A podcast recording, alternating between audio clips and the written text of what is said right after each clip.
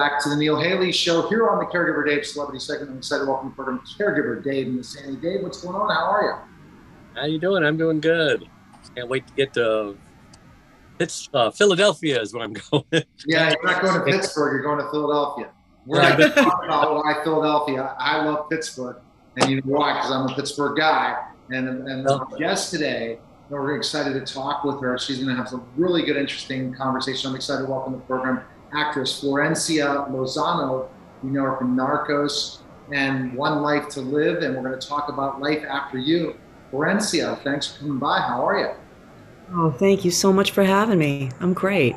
All right, so let's talk about it. Did you always want to be an actress growing up? Was that something you always dreamed of? Yes. Yeah, I remember being on stage in third grade, and we were doing a musical of The Emperor's New Clothes. I was the head villain. And I remember the feeling of um, applause when the audience applauded us at the end. Feeling like this light coming into my body, being like, I need this adoration. Like, I, it's just, that's uh, shameful perhaps, but uh, but I, I really love, um, I love performing and getting that love from the audience. I was also the youngest of three daughters, and it felt like the only, stage was the only place where I could, um, yeah. to sort of express myself, you know what I mean? Yeah, absolutely. I was with my sisters for airtime. I I was younger, so I didn't know as much. I wasn't as fast, you know. I wasn't as um, uh, grown up. So I felt like the only place I really had to shine was was on stage. And, and you had to shine in front of your family too. So that's the funny thing. You you had to figure out ways of uh, gaining attention being the youngest. Yes. And even though you do get a lot of attention as the youngest, you still want more, and you figure out ways of doing it, right? Yeah, totally. And I was also kind of the, the clown in my family, like the one who was trying to just make everybody take things a little less seriously. Um, you know, my parents are immigrants, um, didn't have a lot of money growing up, and they were, they were really, you know, struggling to give us a better life. So they were, you know, kind of serious, and, um, and I just loved to see them smile. So I would entertain, you know. So Florencia, Um, did your parents know that you had this gift and were very supportive? And did your siblings also have the gift, or or were they jealous of you? I mean, how, what was the family dynamic going on when it first was evident that you were going to go in this direction? My parents were really supportive. Um, and I, I realize now, you know, so many of my friends didn't have that. And and that's that's a huge thing to have parents. You know, my dad, uh, my dad was an architect, and he he would always say, you know, do what you love. Mm. Um, and that I took it for granted at the time, you know. But now I really am so grateful that he wanted, he pointed us in the direction of what we love to do. Um, my sisters are. are not uh, in in my field. Um, one is a pediatrician um, who specializes in public health, uh, and the other works for um, the D A. So uh, she's a prosecutor. Um, so very, very different um, uh, career choices. Um, and they were always um, supportive of me. Um, You know, my, my, the middle sister, I was only a year and a half younger than her. And I think she was, you know, I was always very kind of like clinging to her and wanting to be in her shadow. And she was my big sister, and I kind of worshiped her. And she was like, oh God, what a pain in the ass, this one. You know what I mean? She wanted her independence. And, but, um, yeah, but they, they, they always protected me, you know, like older sisters do. Sure. How did, uh, I don't know where Neil went. I can't see him. You see me, Dave? Oh, there you go. Go ahead, Dave. I'm going to go to my next question for Florencia. Uh, you know, when you think about specifically enough, what age did you decide this is going to be for you? So you always wanted to, what age did you decide, okay, acting is what I want to do and I'm going to go full force. This is going to be my, what my career is. I can't ever remembering, uh, remembering a time where I didn't know that this was what I was going to do. I just, um, before I, I, I don't even know how old I was. You know that commercial, that Angelie commercial with the woman with the dishwashing gloves? I can bring home the bacon, Angelie. I don't know if you guys remember this, but she was okay. Stripped off with dishwashing gloves. Okay. Yeah. And never like, I, I had no idea what that meant, but I performed, I would perform that for my, you know, for my, um, my parents' dinner guests. I can't believe they let me do that. I must've been like five. You know, and um, that's funny. I, I'm a woman. W. Uh, that yeah. was like five. Oh, that, that's that's. So you never. So you did it. So when did you take the break? This is gonna be. Your, so you said you knew all your life you wanted to do that. When did you take the break? Did you move to Hollywood? What was the whole process? To L A, or how did that go? I, you know. Um, So what a big thing with my parents was education. Um, my parents were both teachers um, for a while. Uh, my mom taught Spanish for like forty years. My dad taught architecture, and then he became, he had his own office, but um, they were really, really adamant about us getting an education. And so, um, you know, even though I knew I was going to be an actor, Um, and I, I danced for a while. I was, uh, I, I took ballet for a long time. So for a while there, I, I thought, you know, I knew I wanted to be on stage, but I thought maybe I would be a ballerina. Um, but that proved to be like, you know, at a certain age, you have to decide that that's all you're going to do. And I, um, I wanted my world to be a bit bigger than that. Um, so I stopped dancing and, um, finished high school, and then I went to college. And knowing I would be an actor, I, um, I, you know, I majored in literature, um, and then went to New York. Uh, I wanted, you know, I wanted to have something to bring to my acting, so I always loved reading. Um, and in some ways, like when you do a play, Um, it's a lot like English class. Like you, you sit around and you talk about the play. You talk about the themes of the play. You talk about the characters. You, you know, the study of stories is really um, akin to to what we do as actors. It's like, who are these people?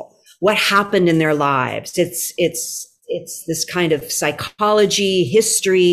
You get to really dabble in all of those arenas. And, um, and so there is an intellectual sort of, uh, if not academic, um, element to it, but then there's also, you know, a really physical, uh, dimension to acting where you're embodying someone else, you're walking like that person, you're internalizing that person.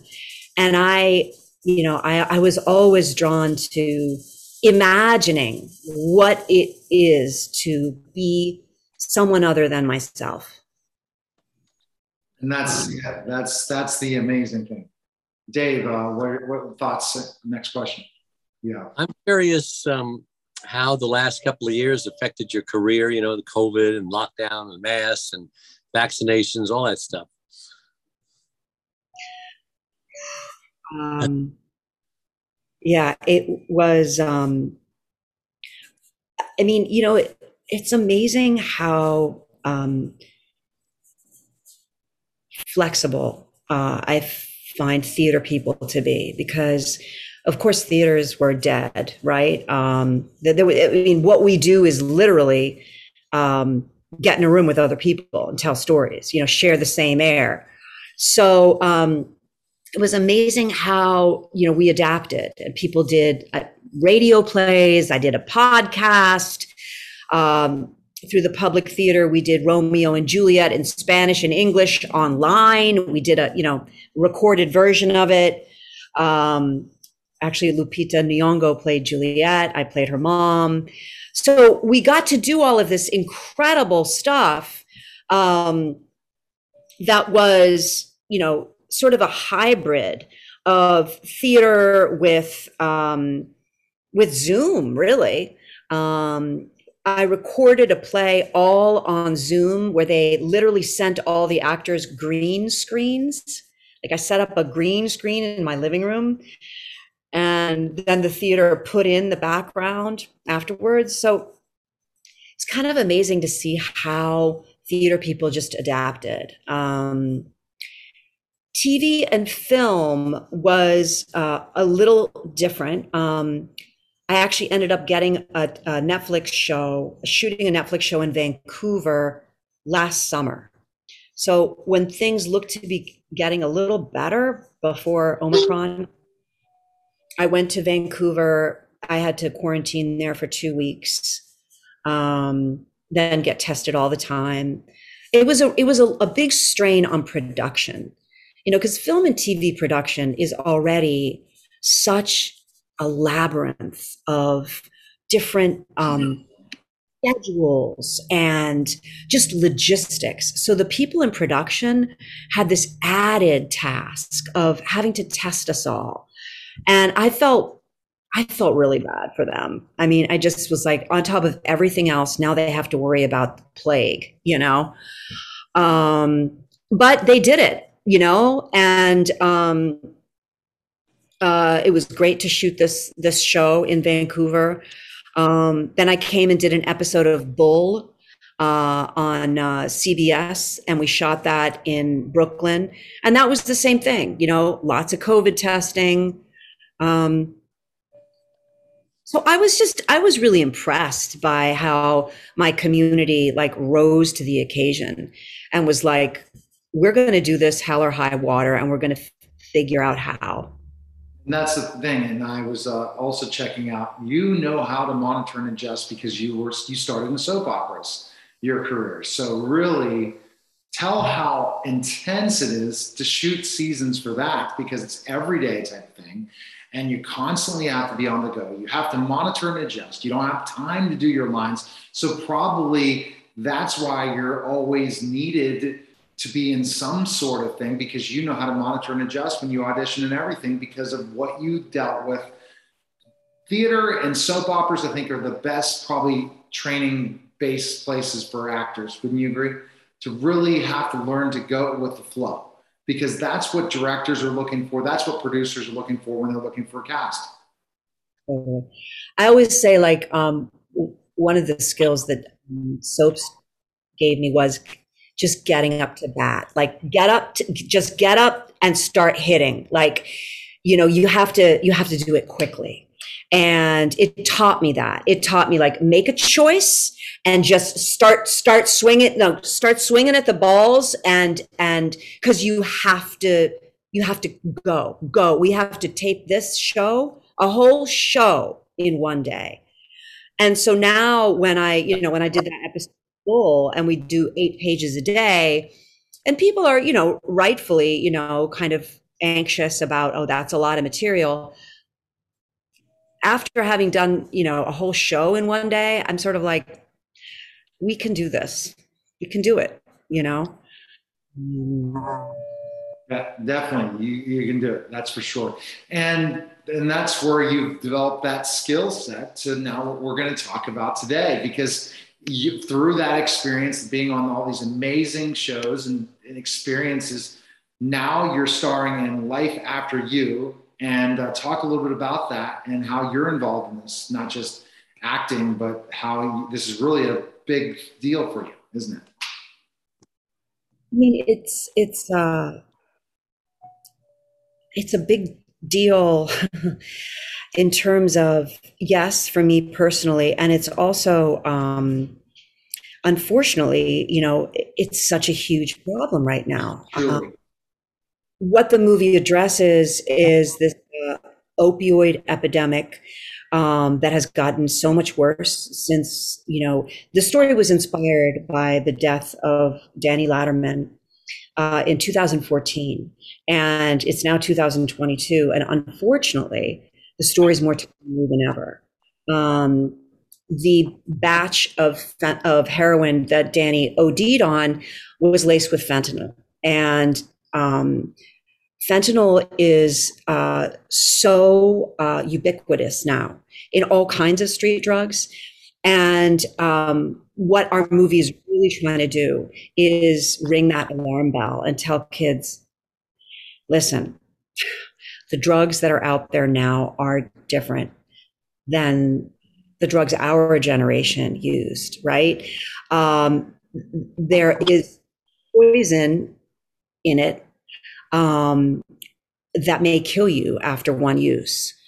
Um, and and that is something that uh, I think everyone who made the movie, I know everyone who made the movie is, is really passionate about getting that word out and starting that conversation. Um, Charlene Giannetti, one of the producers on the show, she um, is a journalist, and she interviewed Linda Latterman, who is Danny's mother. And um, after Danny OD'd, and Linda and her husband Tito found their son, a nineteen, their nineteen-year-old son, in their home, in his room, after he had OD'd. Um, and about a month after that happened, um, she wrote a post, a Facebook post, in the middle of the night, because um, she didn't know what else to do. Every time she closed her eyes, she would see her son's face. Um, when the way she. the way she saw his, the way she, he looked when, when she found him. And so she wrote this post and it went viral. And so Linda ended up writing a, a short, a short book called Life After You, What Your Death from Drugs Leaves Behind. And it really is meant to scare the crap out of kids. Um, it's, you know, it's, It's meant to say, look, this is what happens. Literally, your sister and your brother need to write your obituary. You know, these these are the things that will happen to your family. Um, and Charlene, after interviewing Linda, came to me. She had known my work as an actress from T V, and she said, "I want you to play Linda. I I know nothing about film, film production, or screenplay writing, but we have to tell this story um, as a film." So that more people hear it. And I don't know what got into me. Well, I do. I, I met Linda, and, and after hearing her talk, I, I I was very inspired by how she said that she continued to talk to her son, um, and that made me think, well, what if we told the story in a more um, less traditional way? Less like, well, this happened and then this happened, but more emotionally, what was the mother, what was Linda's journey in terms of um, letting her son go? She was in such complete and utter shock. She was so uh, uh, at a loss when he died. She, she really had no idea what he was up to. So this film is, uh, is telling the story of her, her trying to come to terms with how could this have happened? Um, so in the movie, um, she continues to talk to Danny, um, and he continues to be a presence in the film. Um,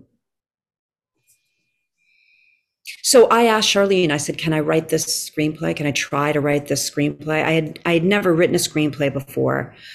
Um, I had written plays, um, short stories, but um, yeah. So I started writing it um, with the woman who ended up directing it, um, Sarah Schwab.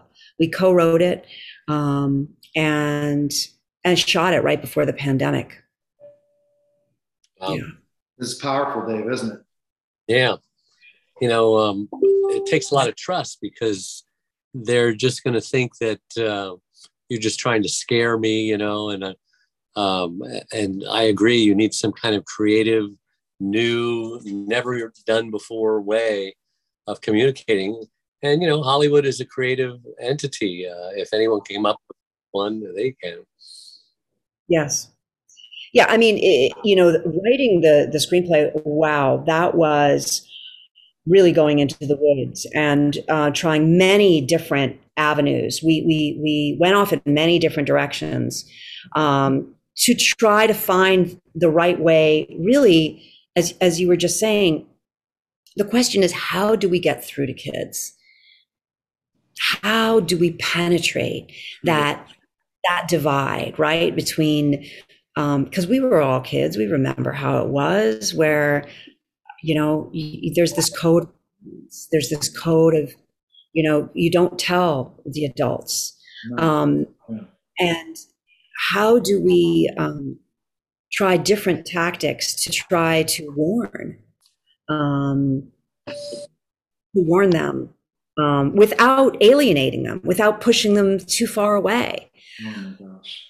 And that's what you're doing is such a powerful thing. And I remember watching American Greed with this guy that was doing it on the dark web, selling opioids, but they were laced with fentanyl and different. He didn't care about the specific drug. And, you know, it was really dangerous. So, you know, people think, hey, I'm just getting something. It's going to be a painkiller. I can drink with alcohol. Everything's going to be fine.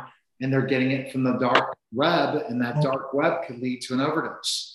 Or, you know, buying it on the streets. You just never know. And that's why you got to be careful with any of this stuff, because we all know opioids are addictive, but add fentanyl to the mix and it's deadly. It's a deadly, it can, it, sometimes it can make you sick. Sometimes it could be nothing happens, but another person, they're dead. And it doesn't matter what age or whatever situation. I'm glad you're bringing light to this, because the news doesn't want to bring light to this stuff. They talk about the opioid addiction, but they don't talk about the drug addiction and the process and how many things are laced with fentanyl, even marijuana. That you just you just don't know. You got to be careful. And I'm glad you're bringing this movie out for sure. Yeah. yeah. Without getting political, you know, it all comes across our southern border, and nobody seems to want to do anything about it. Okay, babe. That's Dave's comment, and he did get full. Okay, so let's go right now to the care, care uh, Dave. Your question uh, regarding caregiving. Yeah, so my wife, twenty-five years ago, we had a, we're married for forty-seven years, about halfway through. She wow. complained of a headache that she had for like four days. And she was going to go to the doctor, but then, uh, you know, it turned into a stroke. She lost her speech, became paralyzed. Um, and we grieved for the last, uh, for the next two years, I should say. And we decided that, hey, you know, life hands you lemons turned into lemonade. And so we reinvented ourselves, and, and she decided to do everything she did before. She was very talented, a cross between Martha Stewart and Wonder Woman. And, um, you know, a gourmet cook, an interior decorator, a wedding coordinator, et cetera. So she's doing it all with one arm and one leg tied behind her back and duct tape over her mouth, in essence, because she can't speak verbally. And she just makes all us normal people look like whiners and complainers. So I go around the world and the country speaking on uh, stages, and uh, been on fifty-two T V shows, just helping people uh, to survive, because thirty percent of caregivers die before their loved ones do. My question to you is, uh, how has caregiving touched your life, or do you fear that it will one day?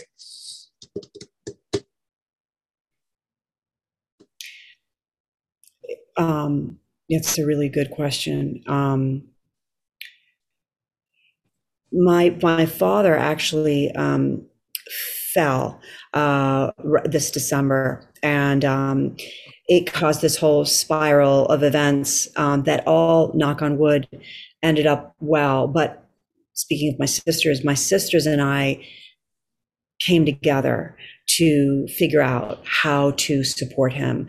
Um, I ended up going to be with him. He had broken his hip, and do you know, it was the best Christmas of my life, spending that time in my dad's um, uh, nursing facility. He was in a rehab facility. Uh, they were in lockdown because of COVID. It was, you know, but my dad was so vulnerable. He was so open. He, you know, I, I felt like I got to take care of him. And that was a gift, yeah. which I. I never, I never expected that. I, I was so surprised that, like, it was a gift to be able to to be physically intimate with him in a way I, I never had been before. Um, it was, it was, it was a lot, and I can only imagine what it is uh, long-term to do that with someone. Um, you know, I got him on a plane, my boyfriend and I got him on a plane um, uh, to Seattle, and now he's at, uh, in Seattle, um, where my, my other sister lives, and she's really taking care of him now. Um, but thank God that there's three of us who can, um, we all have different abilities too. And, and so we can trade off, like you do this and I'll do this. And having a network of support is a huge plus. Um, but it really made me grateful for the things that I took for granted before. Um, and, um, and I remain grateful. Yeah. Maybe so, you can send your sister to our online support center, caregiver dave dot com. It's got a bunch of gifts. You know, I've written books, I've got podcasts, I've got videos. And, and you got a really popular Facebook page. Yeah, thirty-four thousand. Uh, Facebook yeah, followers. He, the, the really engaged group. Check it out. Now, uh, where can we find the film and stuff and watch it? I know there's YouTube right now for the preview. When's when's it coming out? So people can check well, it out. It actually is available for um, pre-purchase. Is that what it's called? I think so. On uh, Apple, um, Apple, iTunes, um, one of the producers just emailed me about this because I asked him that very thing. Um, he told me it's going to be in one hundred percent of uh, households. Um, so you can pre-order it on Apple T V, iTunes. Um, I think it's on pay-per-view. Um, basically, if you have cable T V, you can um, rent it. That's great. And then it'll be streaming in like three months. It'll be streaming, I believe, on Netflix, Hulu, all of those. Oh, that's fantastic. Well, congratulations with the work that you're doing, such great work. Any other projects going on right now? You're staying busy. You said you're filming Netflix last year and different things. Can, anything you can tell us about the project coming up for you? So the, the Netflix show that I shot in Vancouver is called Keep Breathing. Okay. Keep Breathing. It's a Netflix show that should come out in like August, I think. Um, and it's a lot of fun. It's All a right. lot of fun. Any other projects, or that's pretty much it right now? Or you're staying busy, I'm sure. I'm staying busy. I also just recorded a, uh, a radio play, another radio play uh, called Kisses Through the Glass. And it will be available uh, on the Two Rivers Theater Company website. Okay. Well, that's something else. You really have a good voice, so I can tell how you would be good, good for that radio. I could see listening to you read to me. So the way just you, you have that voice, I can tell. All right, so appreciate it. Where can we follow you on social media? Best place to connect with you on social. Where can we go? Where are you? So mm-hmm. I have an Instagram, which is all lowercase. It's my name with an underscore between the first and last. So lowercase Florencia underscore Lozano lowercase. Excellent. And for those Narco fans, go back and check her out when she was in Narcos and different things. And yeah, I was reading some of the places, some your Wikipedia is pretty impressive. So con- continued success in everything you're doing. And this project, I definitely want to learn more and hear more what's going on, because it's a tremendous project. We got to let people know the dangers of taking things that, guess what, they're not coming from the right sources, because it could be your last chance of life. So I appreciate you stopping by. Of course. Thank you guys so much. All right. Thank you. Appreciate it. Okay. All right. That was the Caregiver Dave Celebrity Segment here on the Neil Haley Show for television and radio. Take care, guys.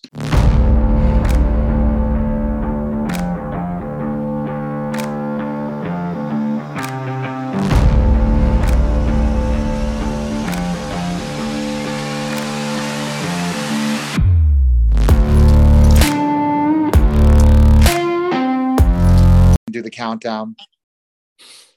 Oh, it started now. So the recording. So you'll send it to me, Dave, after. Okay. All right. All right. We All transfer. Right. All right. Yes, we transfer song.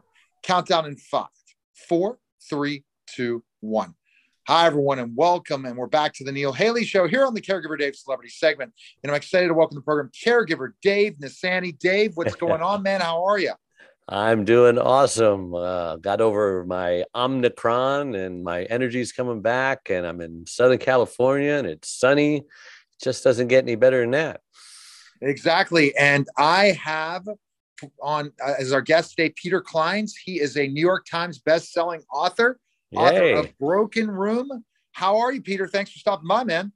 Hey, thanks for having me. I'm doing pretty good. Uh, All right, so I'm going to just jump right into this because it's a mixture of horror. I hear Stranger Things. I'm liking when I hear Stranger Things because I love Stranger Things, to tell you the truth. But let's learn a little bit about you, your background as an author, and how that journey began. Because I think one of the things, everyone wants that New York Times best-selling author uh, moniker. I think that if any author, if you went and asked them, you know, best-selling author would be their first thing. The New York Times would be the one that say, if I could say, I'm a New York Times bestselling author. So how did that journey begin as a writer? And I add one more thing to that, Neil, too. Uh, sell a million books. um, honestly, I, I have probably the absolute worst path anyone could follow to becoming a successful author. Um, there's, there's no rhyme or reason to it at all. uh, I've, like a lot of people, you know, who write, I've wanted to write since I was a little kid. I've told stories since I was a little kid. Um, but like for the longest time, it never occurred to me that this was something people could actually do for a living.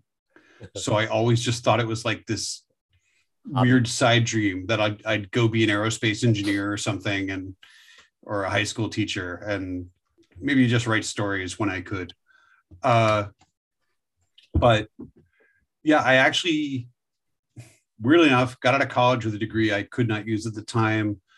Moved randomly to California from New England, uh, ended up in the film industry, got out of the film industry, started writing about the film industry. Um, and then somewhere in there transitioned just writing fiction full time. I, I sold my first novel to a small press, my first four novels to a small press. Uh, and then I got picked up by Random House, and my seventh book, Eighth book was the one that hit the New York Times bestseller list. Am I counting that right? Uh, I think I'm counting well, that right. So you kept writing, and your publisher was happy with you, and then your fans started to build up. Would you say fan base has a lot to do with it at times too? Well, I mean, building that fan. I guess it's it's it's such a tough thing to say because you can. It's possible to build your fan base with your first book. Um, you know, you look at somebody. Uh, look at Andy Weir, for example. First book becomes a smash runaway hit. And he'd, he'd written novels before that, or I think he wrote a novel before that. And he wrote a very popular short story before that, but The Martian was just this, he came out of nowhere, as people like to say, even though he'd been writing for years. Mm. Um, I, you know, went the other way. I just had like this very small build up, build up, build up. I did not really have a, a breakout hit, I guess, in any way until my fourth novel, which was a horror adventure mystery thing called fourteen. Uh, but I, there is no one path. I wish I could really say it's, and I did this and became a New York Times bestselling author. I used well, the you, word you, melon you, baller you, three times. So, so you can create that course, right? How to Become a New York Times bestselling author by Peter Clines. No, Any, anyone who not, is selling that course is lying to you. And there is the course, but you could Google it right now. I oh, know, absolutely. I'm, I'm sure there are a dozen courses like that. There are courses and webinars and and how-to books, and they're all crap. Toss them. So you're a New York Times bestselling author. Every author aspires to be that. I'm an author. I certainly am. I've got a book coming out. But uh, a lot of mystery around what it takes. Does it take uh, book sales? Does it take... you know, uh, a popular political uh, topic, or staying away from a negative political topic? I mean, what's your opinion? I, I think, again, it, there is no one path. I, a friend of mine, I will be polite and not name them, but they're also New York Times bestselling author. And when they heard that, that they had hit the New York Times bestseller list, they were ecstatic. because they were figuring like, oh my God, this book took off. I must have sold, you know, half a million copies. How many, was it half a million? Was it a quarter million? Was it half a million? How many million did we sell? And like, you sold like, like nine thousand. It was a yeah, slow week. That's what I'm talking about. That, that's just it though. It's, it's honestly, it's best example. Do you remember there was a story at the start of the pandemic about these two guys who had made a short film and they rented out a theater and bought all the seats. And because of this, they were number one at the box office because nothing else was released that week.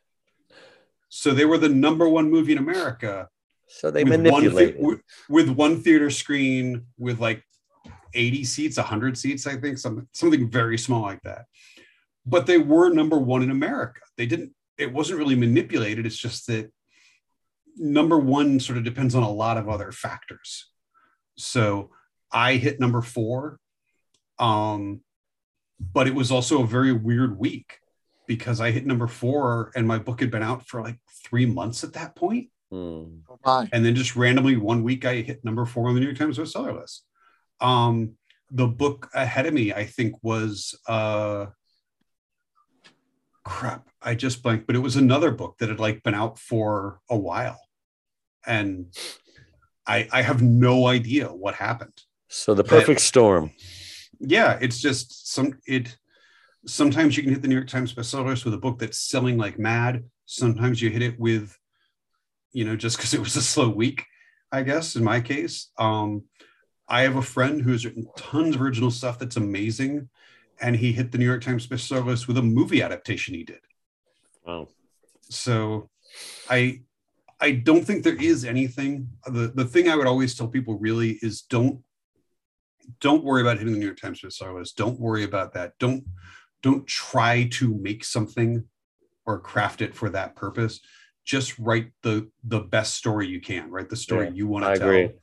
Because if you're writing a really good story that has a lot of heart behind it, has a lot of feeling behind it, that's what's going to connect with people, and then they'll buy your your four thousand copies. And if it's a slow week. you know. So is there a club for it now? Once you become a New York Times bestselling author, you, is there a club of people? Because not everyone a, reaches the... If there yeah. is, I have not been invited to it.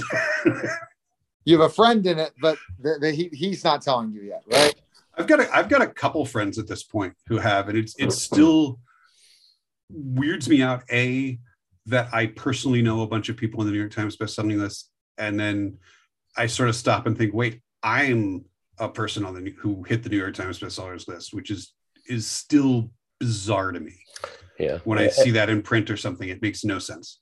And I know a friend who's the New York Times number one best-selling author, but how does she make it? Well, Oprah just happened to endorse her book, you know. Yeah, it's that's just it. It's it's so weird and so random. And I, I guess I always expected when I was like starting out when I was a kid that it would change everything, you know, that I'd, I'd have a gold plated car or something now that I'm, or at least a pink Cadillac or, or something. Yeah. You know, that there you'd get a plaque or something. No, you're going to get the license plate, right? New York yeah. Times bestseller. Uh, it's a frame on it. Exactly. All right. So let's talk about the book now. I mean, so is this a series or is it, or you're right. Of this, you've written eight books of, is it a series or is this this book that you're we're, we're talking about right now is more uh, the first of this potential series? Um, I never try and I never I shouldn't say never. I very, very, very rarely when I write a book think could this be the start of a series? Um, because again, I think that's sort of like shooting yourself in the foot and asking for trouble. If I like, um, I know everyone says like, oh, but publishers want to see a series. Publishers want to see a series. My personal belief, and from talking with editors and stuff, what I think they want is they want to see a book with series potential. That they like this book. It's a good, solid book. But if you wanted to tell another story set in this world, another story with these characters, you could. Um, I don't think they want you to send in your first novel and it has to be continued on the last page and you haven't answered anything. Um, so all that said, I just wrote this book as a standalone. Um, like a lot of my books, there's a couple little weird Easter eggs in it, like hints to other things, but Uh, it is a mostly complete standalone. It is a complete standalone. You don't need to read any of my other books. I currently have no plans to write another book with these characters, but, you know, never say never. If if if come release day, this book sells ten million copies, I'm sure the publishers might have different opinions on if. Yeah. So um, that's kind of where it is now. It, it was a a story that popped in my head and I wanted to tell it. And I, I'd actually been telling my agent I was going to write a different book. And so when I turned this in, he got it and he was like, what is this? And I was like, just read it, just read it. You'll like it. So, so when you were younger, you said you like to uh, write and all of that stuff. Uh, were you writing fiction or were you telling true stories? And then when you had your job uh, in the film industry and you were writing about that, was there fiction in that? Was it just all reality? How did this all start? Um, well, when I was a little kid, it was mostly what, what I think we would today call fan fiction stuff. Um, I mean, I started out, I, I was of the Star Wars generation. And yes. I had, um, I would set up every night. I still remember this. My mom still rem- remembers this. I would set up like little dioramas with all my action, my Star Wars action figures. And every day, like every night before I went to bed, I would explain to her how everything had changed, that this guy had moved over here and this had happened and he saw him. And now this guy is running that way and, you know, all that sort of stuff. Um, and she was then very interested, of course. Oh, my mom was a saint, is a saint, because she she would listen to me go on and on, and none of this stuff has any interest to her. She is not a sci-fi fan. She's not, you know, into any of this. And she would sit there and nod and encourage me and tell me it was really good when I was writing this bizarre stuff that I think she had no clue, you know, what to make of it. And at one point I found she had this massive electric typewriter uh, from when she'd been a student and like gone to finishing school. And I found this thing. And now I know I was writing real stories because they were typed. So, you know, I'm nine using this massive typewriter. And it's one of those things where like you turn it on and it's like humming and shaking the whole desk. Right. You know, you can, you like hear the power up, like when you turn it on, it's like, whoa, whoa, whoa, whoa. Were you a uh, uh, only child? I was not. Uh, my brother and I are almost exact opposites. My brother is the sports nut. Uh, he's really into music. Uh, so we weren't doing much. He would be outside doing stuff and I would just be sitting at the desk typing away. So uh, when I got into the film industry, that was actually a weird stumbling thing, but I was actually doing art stuff. I was a prop master for many years on okay. a bunch of movies and T V shows. Um, So did you and make I would, up fiction stories uh, during that time, or I, I would actually. I tried. I tried to write scripts during it. I wrote scripts for a couple shows I was working on, and tried to show them to the right people. Uh, I what tried, shows did you? What shows did you work on? Um, I worked on probably the two biggest shows that people would know that I worked on. Uh, I worked on a U S A show called Silk Stockings. I know like, that show. I remember it was like show. a sexy police crime show. Yeah, uh, that ran for nine years, eight years, uh, and I worked on that for about three years. Uh, I also worked on a show called Veronica Mars. I've heard that. Too. Yep, uh, and probably the only other thing I worked on that people would really have heard of, if not watched, probably deliberately, was a bad superhero show called Nightman. Okay. Um, And if you didn't hear, hear that, don't worry about it. You should feel very relieved that you've never heard of it. I didn't. I didn't. So there you go. So let's yeah. talk about, you know, what I'm always interested in is, you know, why horror? You're, why is horror, John, you're interested in horror? I don't know if it's an interest. I think it's just the way I tell stories. I think, uh, I, I think a lot of people aren't so much interested in, like, believe it or not, I don't watch a lot of horror. Like I, I read horror novels, but I read a lot of other stuff too. I read comedy, I read sci-fi, I read mysteries. I'm a big Jack Reacher fan. Um, but I don't know, I just, whenever I, whenever I sit down, things almost invariably start spinning towards weird and creepy and, you know, no matter how, I, I have tried again and again to just write, okay, I'm just gonna write a straight sci-fi novel. And whenever I do, just all this weird little darkness, creepy stuff starts leaking in. And I don't know. I guess it's it's partly just the way my brain's wired for yeah. for telling stories that these are. This is the reaction I like getting from people. This is the, you know, it's the raw moments, I guess, that I like that stick that stick with me and stuff. So where do you find the time to read? Uh, you know, when you're not writing, uh, do you read while you're writing? I mean, how much of your time is actually reading other people's stuff? A fair amount. I mean, I try to read at least an hour or two every day. Um, Just because you love know. it or you have a motive? Because I love it. Well, I mean, it's fifty fifty. I also have like this stack of like, all right, I, I need to do a blurb for this person and a blurb for this person. And I'm helping this friend, you know, just skimming through their book and giving them notes because they've helped me out at times. Um, and there's stuff I like, you know, there's stuff that, oh my God, look, they finally made a Buckaroo Banzai novel. You know, they did this, they did this. And those are things that I scoop up. I have friends who write books I love. You know, there's like, I have my book coming out March first, but like there's five other books coming out this month that I've been like eagerly awaiting from different authors I know. Mm. So I just, I, I also have the advantage I am doing this full time at this point. Yeah, that's you're, reading, you're reading more than you're reading more than just fiction, right? I read everything. I read fiction. I have nonfiction. Um, I I read articles. I I go through so much stuff all the time because everything interests me. I just I I if if it's one of those things where like you look back and you think, man, if I'd known where I'd be now, I would have done so much more in college. I would have taken this random course and that random course. And I want, I, cause I just want to know stuff. And I'm very lucky that I have a lot of very educated friends. I know, you know, doctors, I know genetic engineers, I know biochemists, and it's fun talking to them, but it's also fun. Like they're, they're great for research. Yeah. I can call people up. I, I know a guy who's an expert on A I and computers. And he and I actually had a whole talk recently about, okay, do you know what a Turing test is? If you're familiar with the idea. Um, no. Okay, a Turing test is this idea that was come up with a while back. Essentially, it's how do you tell if a computer is thinking or not? Okay. As opposed to, is it just giving you sort of pre-programmed responses? And I had this wild idea of, could you apply a Turing test to a ghost? So is the ghost actually conscious, or is the ghost just sort of repeating, echoing things from its life? Exactly.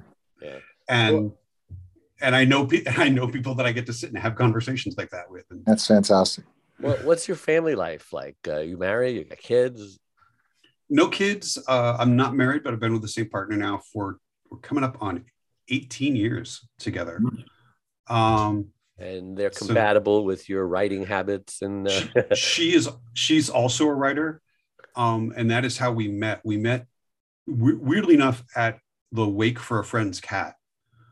And we had been writing for, I mentioned, I, I wrote about the movie industry for a while. We both worked at the same magazine and we had just never met each other. Oh, wow. Um, so, cause you know, it's like you work for a magazine. I was always out in the field. She was usually in the office, and we were both writers, and we met, started talking to each other that night. And like the next day we were emailing each other like, hey, had a good time last night. And then, uh, you know, here we are. Coming All up right. So tell years. us the quick premise of the book. Uh, so people that can pick it up, uh, tell us a little bit about the book. Quick premise of the book. Uh, essentially the book is about a former secret agent named Hector who has become very dissolu- who became very disillusioned with his job, dropped out, fell off the grid. And one day this little girl shows up, basically claiming to have been sent by one of Hector's old companions' friends. And Hector's immediately suspicious because this guy who she claims she talked to just a couple of days ago has been dead for seven years. Um, at which point she explains like, oh, thank God, you know, I, he was worried I'd, ha- I'd be the one to have to break it to you. And what we come to find out is through a whole thing that is a big part of the book is the ghost of this dead secret agent is stuck in Natalie's head. And oh, wow. So Natalie can talk to him, hear him, he can tell her stuff. Um, and basically he has sent Natalie to track down Hector to help her. And because the people who did this to her are trying to get her back.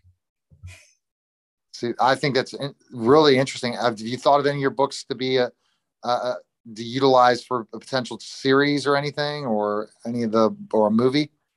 Oh, have who you hasn't? I mean, um, yeah, I mean, I'd love it, obviously, if they did. Very, very funny story. When I started writing this, the person I was picturing as Hector was Pedro Pascal.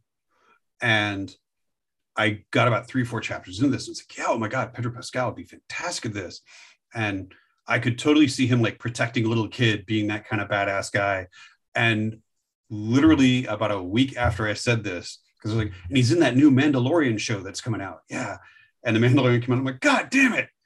No, he's never going to do my movie. But I mean, that's the dream. Uh, I have some things that are kind of in the works right now, actually, that I don't think I can talk about yet. I'm sure you can't um, talk about it yet. Yeah. That's the, but that's but, the it, thing. But it's the dream, you know, that. Hey, that's, that's, that's what's great is you're doing what you love and you're enjoying what it is, and, and really seeing this whole process of people thinking they aren't reading books yet. They still are. And it's great. And more and more books are being written. And people need to definitely stay the course like you have. And then you got that opportunity as New York Times bestselling author. And then that will lead to more and more opportunities. All right, Dave, here, here's Dave's final question. Why we call him Caregiver Dave and Sandy. Go ahead, Dave. Excuse me. So I became a caregiver uh, twenty-five years ago. My wife had a stroke, lost her speech, became paralyzed on one side. And I instantly was thrown into this world. And, and I realized how hard it was. And And I was burning out, grieving, all of that stuff. And we finally got it together. She reinvented herself and uh, I reinvented myself. And now I help other caregivers stay alive, because thirty percent of them actually die before their loved ones do. And many more become sicker than the ones they care for, eventually needing a caregiver of their own. So I started caregiver dave dot com. It's an online support group. And I've appeared on fifty-one T V shows just uh, talking about how to stay alive. You know, if you're a caregiver, put your mask on first. And I've spoken all over the country, all over the world, actually. My question to you, Peter, is um, how has caregiving affected your life, you know, with any parents, grandparents? I don't know. I, I've been extremely fortunate that most of my family, we are disgustingly long-lived. um, and I, I'm in this very weird position. This is the actual truth. I've only had like four relatives die in wow. my entire life. Oh, wow. Um, and I, I have some ancient relatives. My, I still have both my parents. I have, uh, I've lost one aunt and my grandmother, and that's pretty much been it on that side of my family. Mm. Uh, but did I it actually go quickly, or was it a long, prolonged? Uh... It was actually pretty quick for both of that's them. My, my aunt went quickly and with a lot of grace. My grandmother Um, had complications from surgery, and a week later was, um, but both times were very peaceful for them. Uh, so I've been very fortunate that way. Um, but I think it's, th- in this day and age, I think that's a wonderful thing you're doing, because it is, I see looming crisis for a lot of us that I think yeah. a lot more people are, are one way or another going to be either either needing a caregiver or finding themselves in that position of being yeah. a caregiver. Do you know any um, caregivers who are going through this stuff? Not at the moment. I used to. I actually had a friend in college, two friends, who helped take care of another student who was in a wheelchair mm. um, and needed assistance. Um, How'd they handle it?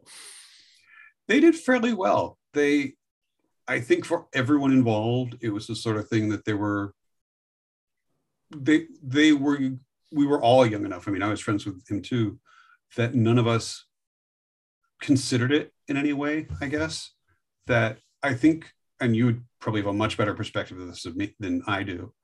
I think for some people, it's probably very,